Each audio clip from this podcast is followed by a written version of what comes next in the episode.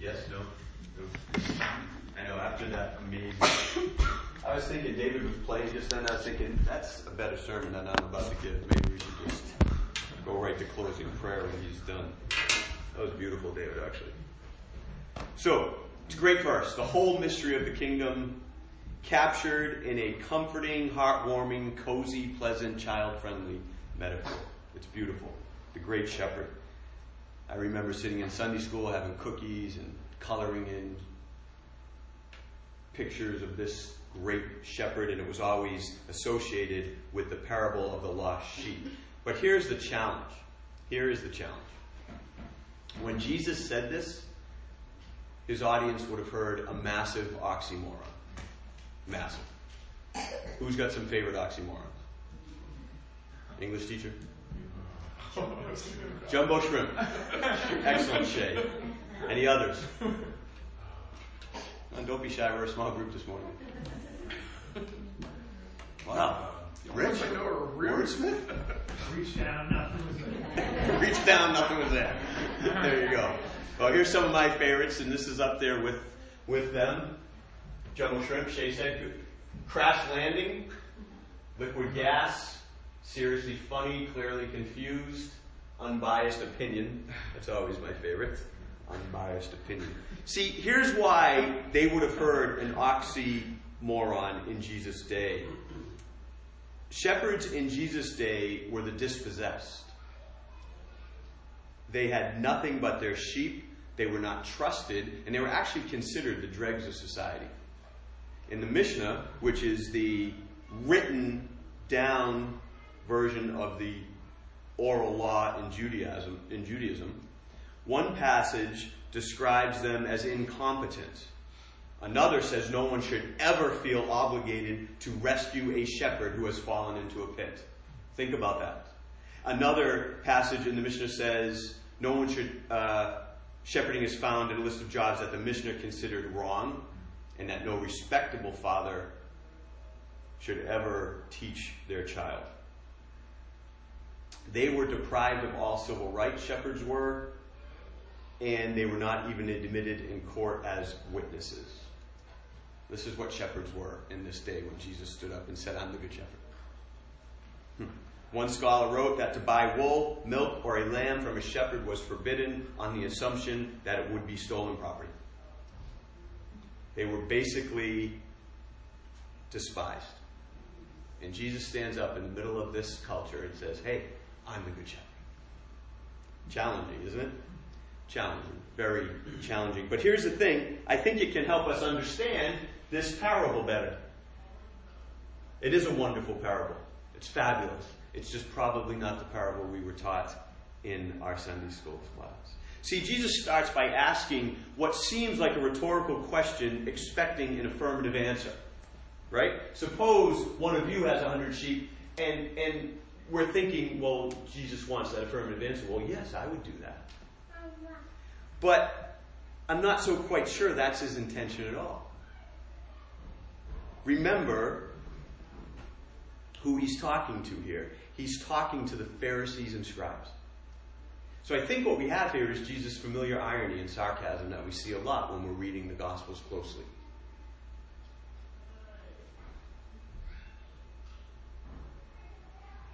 Excuse me.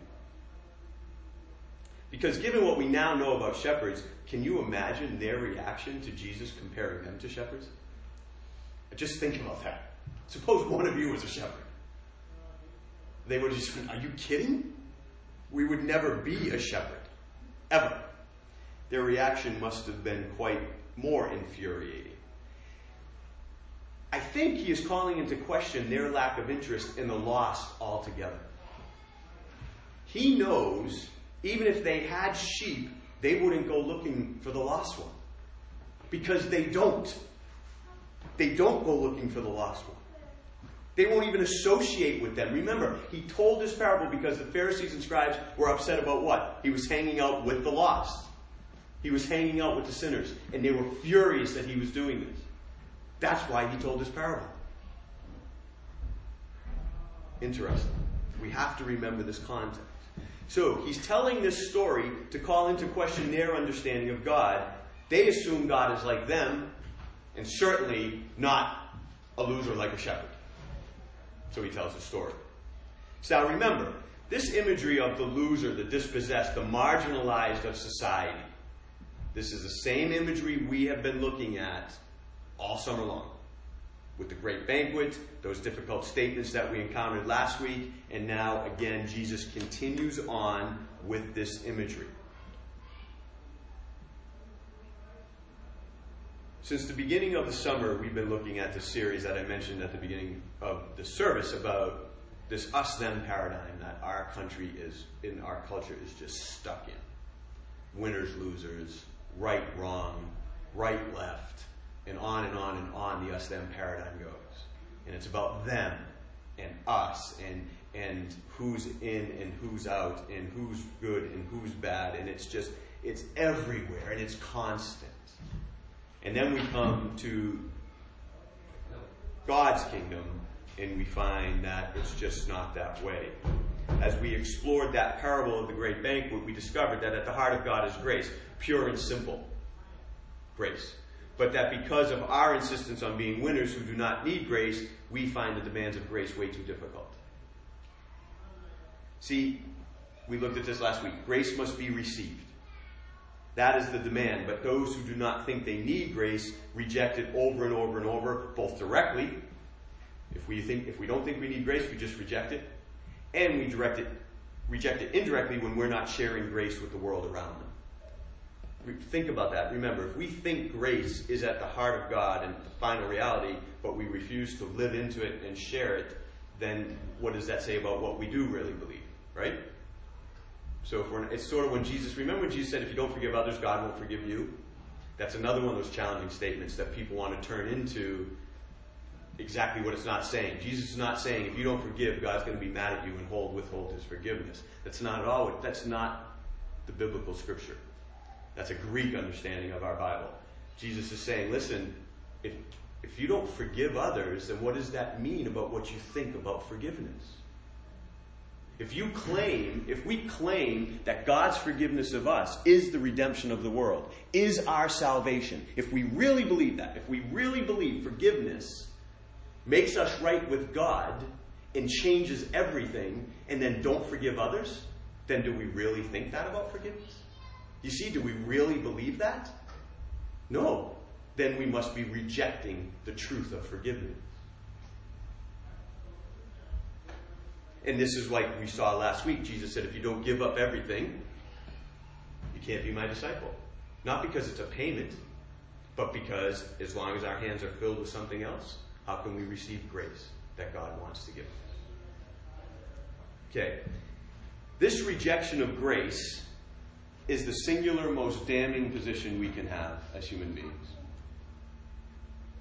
This is why we're going to see when we start Galatians, St. Paul was so passionately adamant that we never leave the gospel of grace, ever. When we step outside the gospel of grace, we're outside of God's kingdom. And so this is how grace works. This is why Jesus was constantly telling these parables about grace and how grace works. Be a loser enough to receive grace. Have nothing left but need of grace, and we'll get it. See, this imagery of losers, and this is important as we talk about this today. This imagery of losers is not about that they need grace and winners do not. That's an us them paradigm that doesn't exist in the kingdom of God. The only thing that separates the losers from the winners in the Bible, and in reality, if we believe the Bible is, is an accurate representation of the human narrative, then the only thing that separates them is the losers know they're losers and need grace. The winners blindly assume they are not losers, and so they reject grace. There's the only difference in Scripture. The losers know it and they receive it. The winners don't know it and so they reject it. See, in our world, it's so hard, and, and for those of us that have been brought up in, in a very in a form of Christianity that is all about the us them paradigm, the haves and the have nots, and we live in this culture of have and have nots, it's hard to understand that in the kingdom of God, there it is not haves and have nots. It's have nots, and then God has. That's it. That's the biblical story. And anything the have nots have is God's, not theirs. There's the biblical story, and this is why Jesus is so passionate about telling this. And this is the immediate and even fuller context that we have for this parable that we're looking at. The Pharisees and scribes, the recognized winners, are judging Jesus for hanging out with the losers, tax collectors and sinners. Do you see? And that and, and so Jesus launches into this parable, and so understanding that this is what Jesus is fighting, this us them paradigm, brings us right to the heart of the parable. I tell you that in the same way, there will be more rejoicing in heaven over one sinner who repents than over 99 righteous persons who do not need to repent. But this demands a lot of thinking. This seems like a very straightforward verse. So try to, I, am doing my best here to, to break this down as, as well as I know how. But if I get, if it gets confusing, I'm, I'm, I'm sorry, but just try to hear what Jesus is getting at. Keep this context in mind. The Pharisees, why did he tell this parable? The Pharisees were furious he was hanging out with sinners and tax collectors. Okay? So, doesn't it seem, let's start with this, verse 4. Suppose one of you has a hundred sheep and loses one of them. Does he not leave the 99 in the open country and go after the lost sheep until he finds it? I want you to think about this for a second. If Jesus is calling himself the Good Shepherd, if he's calling himself the Good Shepherd, and he is using this parable to talk about God's work in the world, would he make the shepherd so stupid?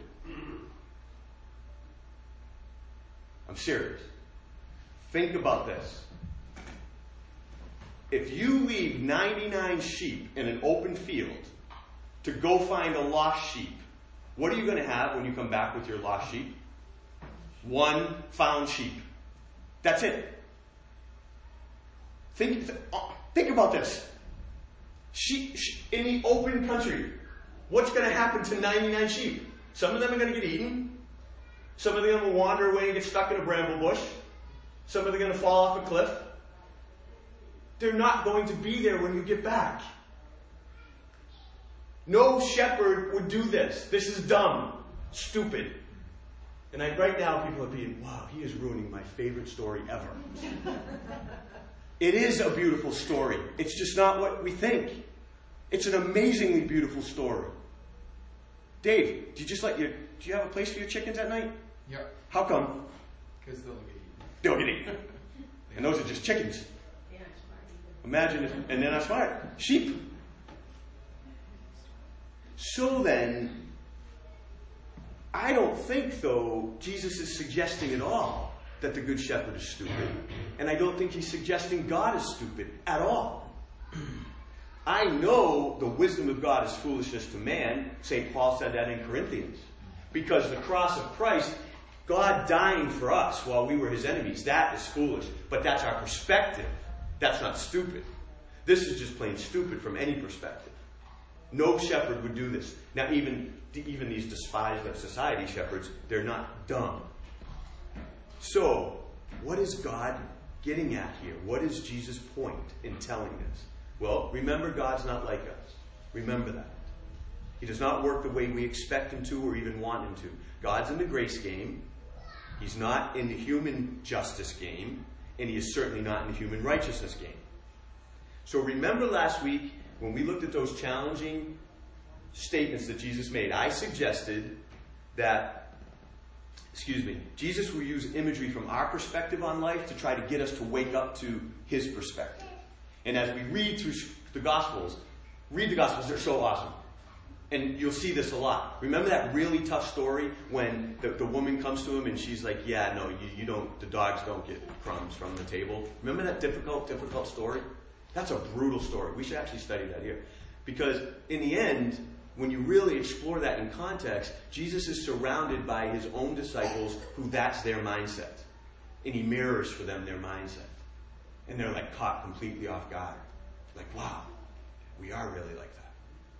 So here, and so last week when he used this imagery that sounded like you had to pay to be in the kingdom, but we know we don't have to pay. We can't pay. But he wanted it, he said it's going to sound like this to give up everything in your life to receive grace, it's going to sound like pain. Right? So here, I believe the same thing is going on. We live in this us them paradigm that we just talked about. We're discovering his kingdom does not function that way. So this is his nod to our ways. Okay? We love this paradigm. We love it. The one lost and the 99 good. We love this, right? So he uses our language to get us to open up. Here's the deal there are no not lost sheep, they're all lost. Just as there are no not lost people, we're all lost. We're all lost. Our lostness makes us so attractive to God. Our lostness drove him to the cross, not our goodness. That's why he had to die. Remember?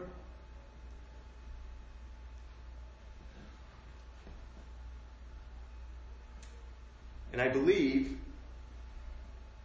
the 99 righteous person Jesus talks of as he explains the parable, this is more sarcasm. Remember his audience. Who is his audience? The righteous scribes and Pharisees who think they're in. This is why he so cavalierly says, more rejoicing in heaven. More rejoicing in heaven. God doesn't have favorites. I know we think he has favorites, and most of us think we're his favorites. We're in, everybody else is out. God doesn't have favorites. Everyone who is found causes heaven to rejoice, and everyone needs to be found. There are no 99 righteous persons in heaven, they don't exist.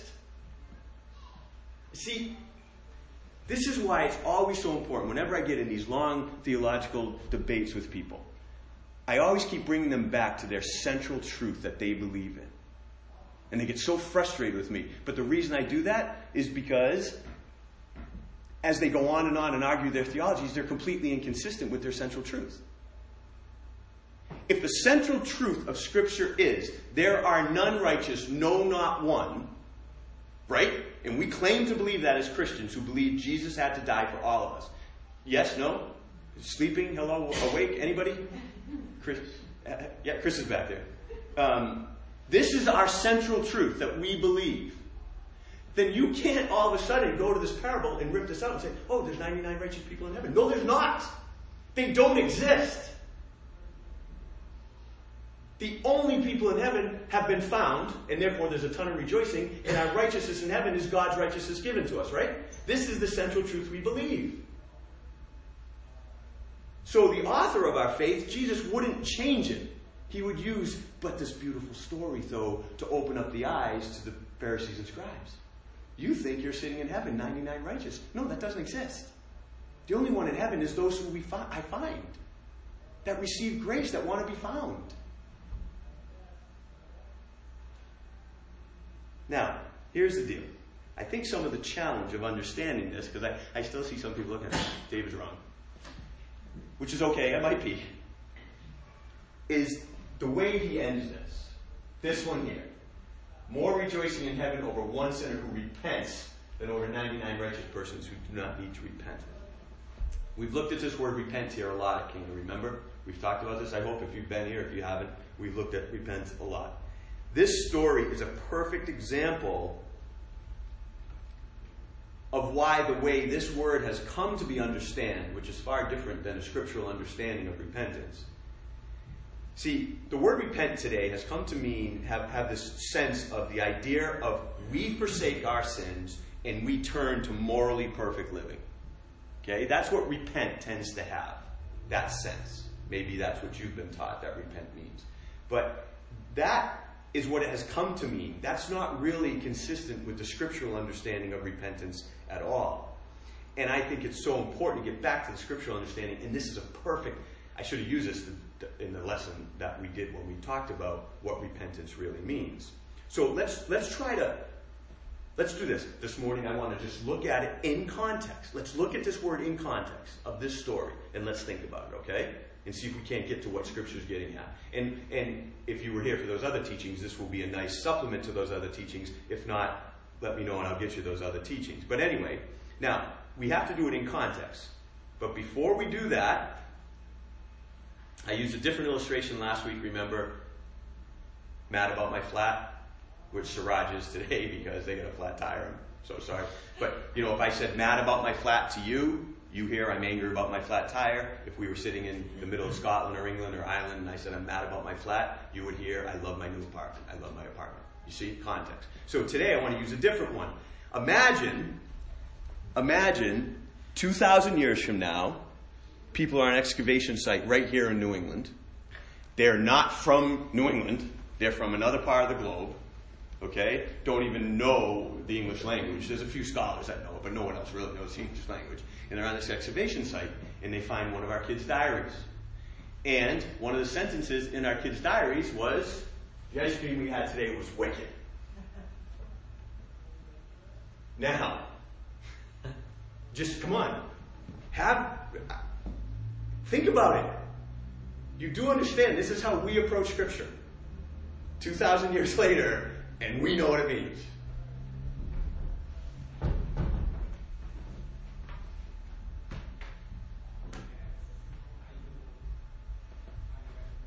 If they don't even know what ice cream is, and they do this etymological study of the word wicked, they're going to come to some interesting conclusions about ice cream, aren't they? Think about that. Ooh, I wonder if it was a demigod. Or maybe it was a demon, or maybe it was a terrorist. What is ice cream? But if they're really confident they know ice cream is some sort of dessert, then they can start digging deeper than just a word study. And they can get into context and cultural context and sub-level definitions and idioms. And all of a sudden they're like, oh, those kids must have been using that word to mean really awesome. Because that's what they did in New England in the 2000s and 1980s and 1990s. Do you see? Hmm. Okay, so then, what could Jesus be saying here? Well, consider the parable Jesus tells immediately after this one. This is all context. Suppose a woman has ten silver coins and loses one. Does she not light a lamp, sweep the house, and search carefully until she finds it? And when she finds it, she calls her friends and neighbors together and says, Rejoice with me, I have found my lost coin. In the same way, I tell you, there is rejoicing in the presence of the angels of God over one sinner who repents. It's the same point. The sheep and the coin are completely incapable of any kind of repentance as we understand repentance. They did nothing in order to be found. Nothing. They simply existed in their lostness. The whole finding, the whole finding thing was purely the responsibility of the shepherd or the woman in the coins case. Think about this. So if we insist on the notion that God forgives us only after we somehow turn from being lost, in other words, to use the language we're using today, and turn, make ourselves winners, then I think we're missing the whole point Jesus is making in this parable. And more, I think we're rejecting the very heart of the gospel. For here's the heart of the gospel according to St. Paul. God demonstrates his own love for us. While we were still sinners, Christ died for us. The most dangerous thing we can do with the gospel of Jesus Christ, and this is when we get into Galatians, you're going to see Paul is angry when he writes that letter. Angry. Is because when we reject grace, we're rejecting God. And when we take the us them paradigm that we live in in our kingdom and put it into God's kingdom, it's the worst thing we could possibly do. So Jesus tells these great stories to warn us. Don't do it. The sheep did nothing. They didn't suddenly come out from behind the bramble bush. Here I am, find me. And the coin doesn't jump out from underneath the couch. Here I am, find me. This parable is not about what we do. It's about what God did. It's about the mystery that because we are lost, God will find us. Because we are dead, God will save us. Because we are losers, God will have mercy on us. Because we are weak and incapable of doing it ourselves, God will redeem us. So then, what does repentance mean? Well, it is understanding exactly that. The sheep was lost and existed in its lostness, knew it was lost, and got found. The coin knew it was lost. It existed in its lostness. It was found. The scriptural understanding of repentance is exactly that being lost and understanding we're lost.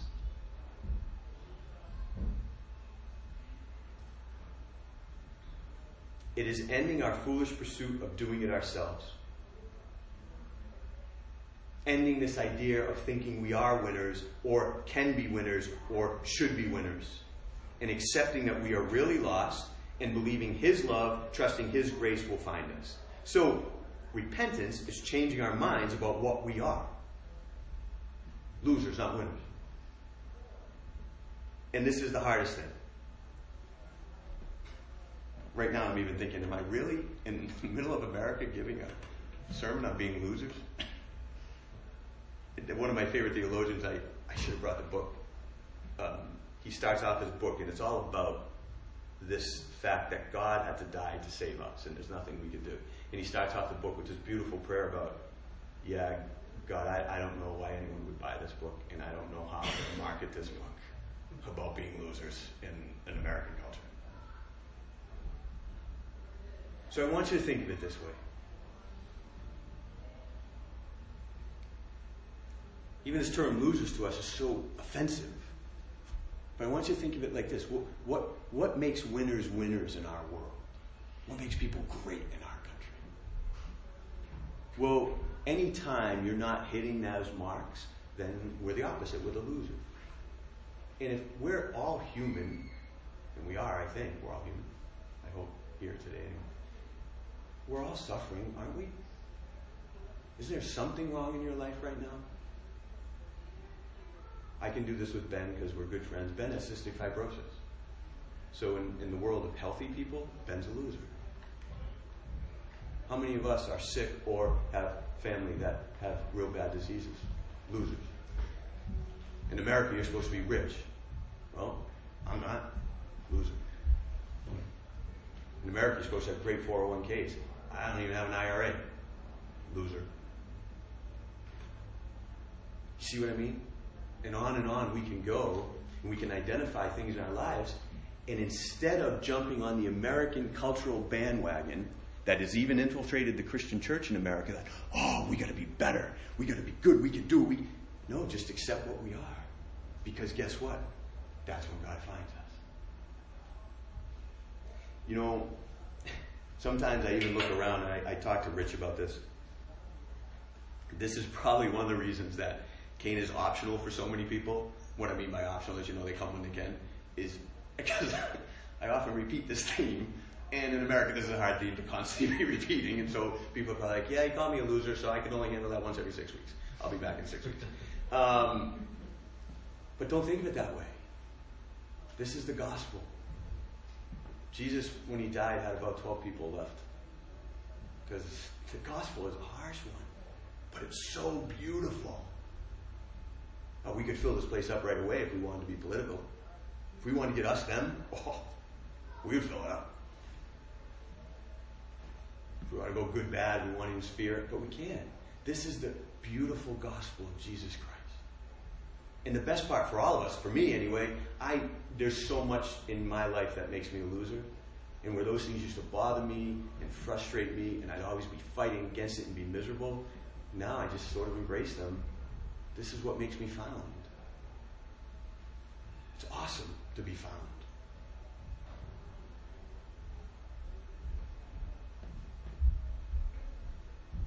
So the good news is God loves us the way we are, losers, and when we insist on trying to make ourselves better so that He might be willing to find us, we're in effect moving outside of grace. It's only the lost that get found. Only. Just like we saw last week, it's only the losers that accepted the invitation to the greatest party in town. None of the winners got it. They didn't accept it. They were invited too. The Pharisees and scribes were invited. This is Jesus' point. Just be the one found. Don't pretend to be the 99 that don't exist. It's not going to get you. So, how does this apply to our lives? Well, I talked about that a little bit just now. As I wrap up, I just bring it back together in case I, I wasn't clear. It depends where we're at. I think this parable is amazingly, amazingly comforting for the majority of us. It's also going to be very challenging for, for some of us. Comforting if, if, if, if we feel like we're constantly trying to get better and nothing's happening, if we feel like we're out of control and security seems so far away, and that there's a lot of people frightened, terrified right now, right? That security is, is, is not here. If we feel like we're lost in the midst of a chaotic and uncertain world, if we're lost in our own suffering, well, then guess what? This is the most beautiful, hopeful parable for us because that is good. Let's embrace our lostness and trust that God is looking 24 hours a day, seven days a week for lost people, and He will find us because that's the business He's in. And as Snodgrass wrote, He will find us in the desert of death, not in the garden of self improvement. And He will find us in the power of Jesus' own death. God will rejoice as He puts us on His shoulders and brings us home. That's why I love this picture so much. I don't know if it, it's clear, but isn't that the best picture? I love that. If you can see it, just God holding, Jesus holding the sheep. And home is the exact place we're trying to get to anyway, isn't it? Isn't this what we want to be home? Now, for those of us, though, who are convinced of the illusion that we are or have to be winners for God to love us, then let this parable be a warning. Let this parable be a warning. We aren't and can't be winners enough for God. We can't. We aren't. We can only be lost enough for God. So we need to give up our pride and let Him save us, find us, transform.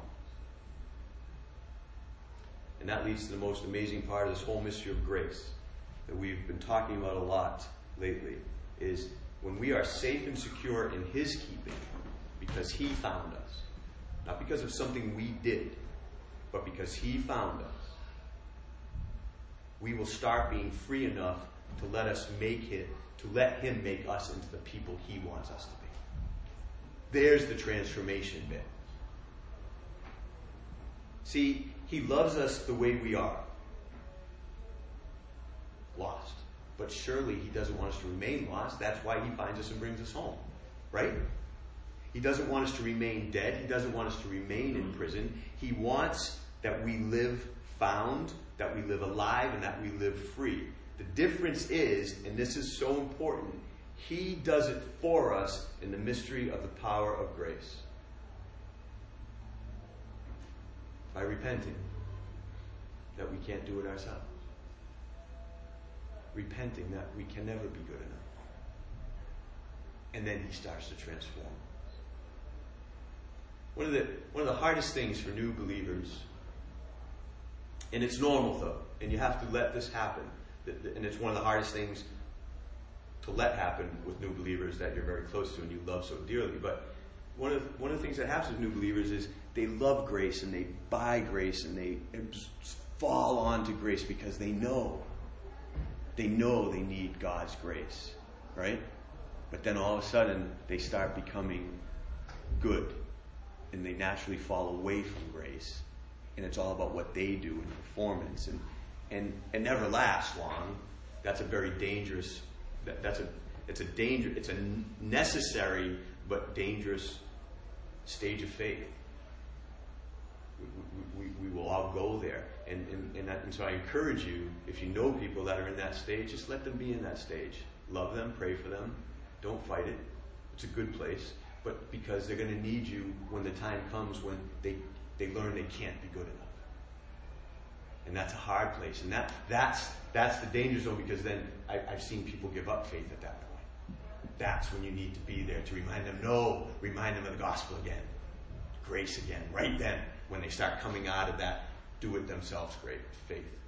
That's huge. So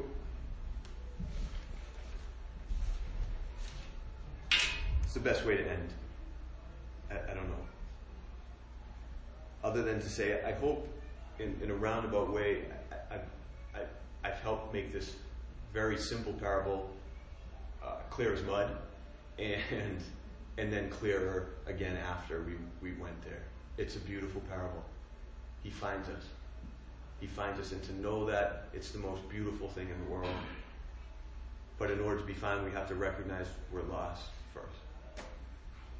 But then He'll find us. We all at some. That's right, Craig. We just have to know we're losers, and then we're winners because of God.